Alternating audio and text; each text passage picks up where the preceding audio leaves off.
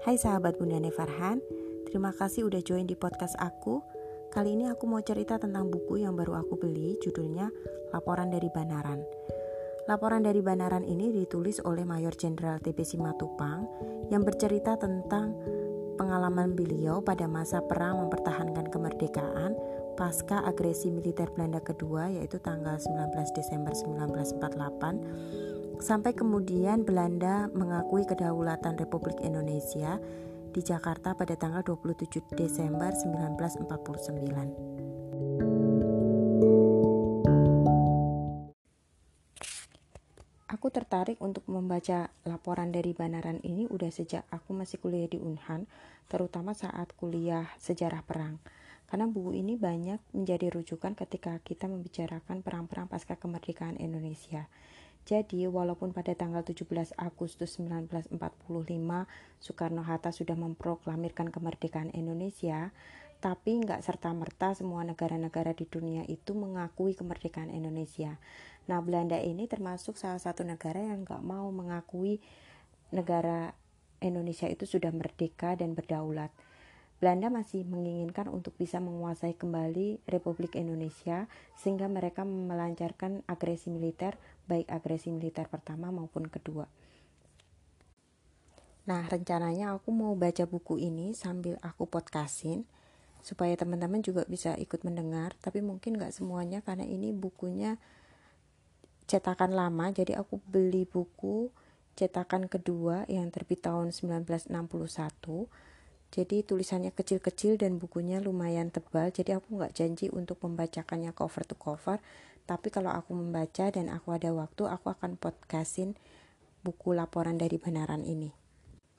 Karena buku yang aku punya ini aku beli second dan ini terbitnya tahun 61 jadi ditulisnya itu masih pakai ejaka, ejaan lama. Yang masih pakai DC sama TJ gitu. Jadi mungkin nanti kalau aku membaca mungkin akan rada tersendat karena aku nggak biasa membaca buku dengan ejaan lama tapi menurutku nggak apa-apa lah ya rada-rada tersendat sedikit aku akan memulai membaca pengantar dari penulis yang ditulis sendiri oleh Mayor Jenderal TB Simatupang. Sebagai pembuka, Kudadu dan Banaran.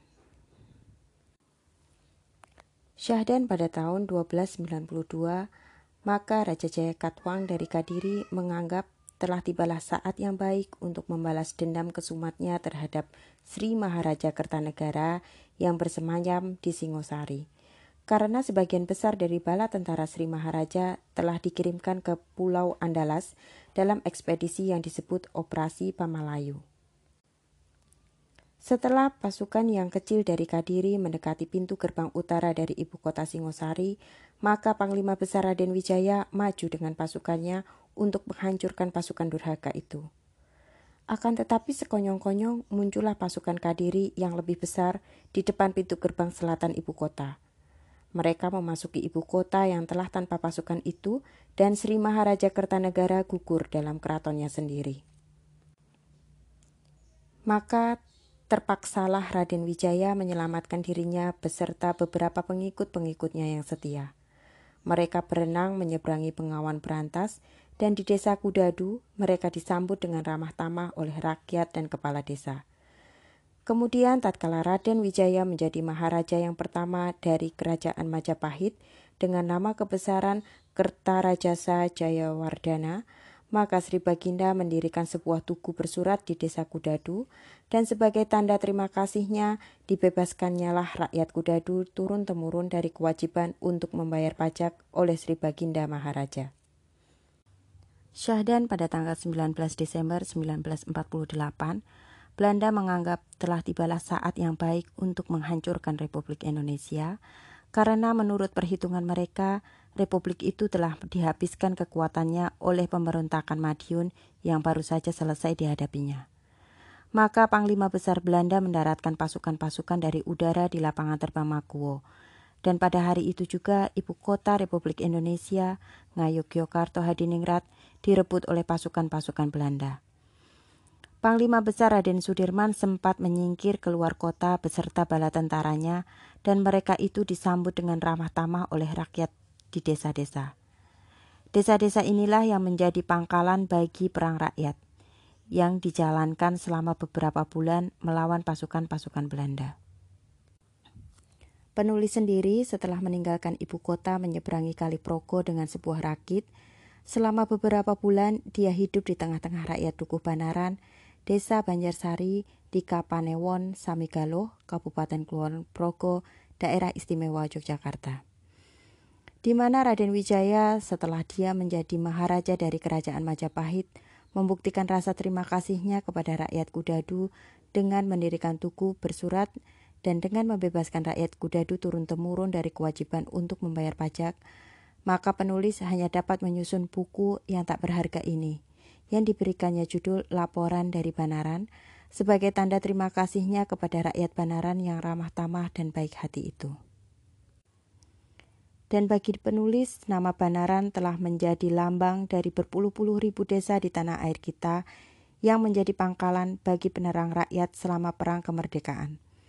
Akan dapatkah desa-desa ini mengalami kemajuan dan kemakmuran setelah kemerdekaan dan kedaulatan Indonesia diakui oleh seluruh dunia? berkat perang rakyat yang dijalankan dahulu dengan berpangkalan di desa-desa itu. Itu tadi pengantar dari penulis yang ditulis oleh TP Simatupang.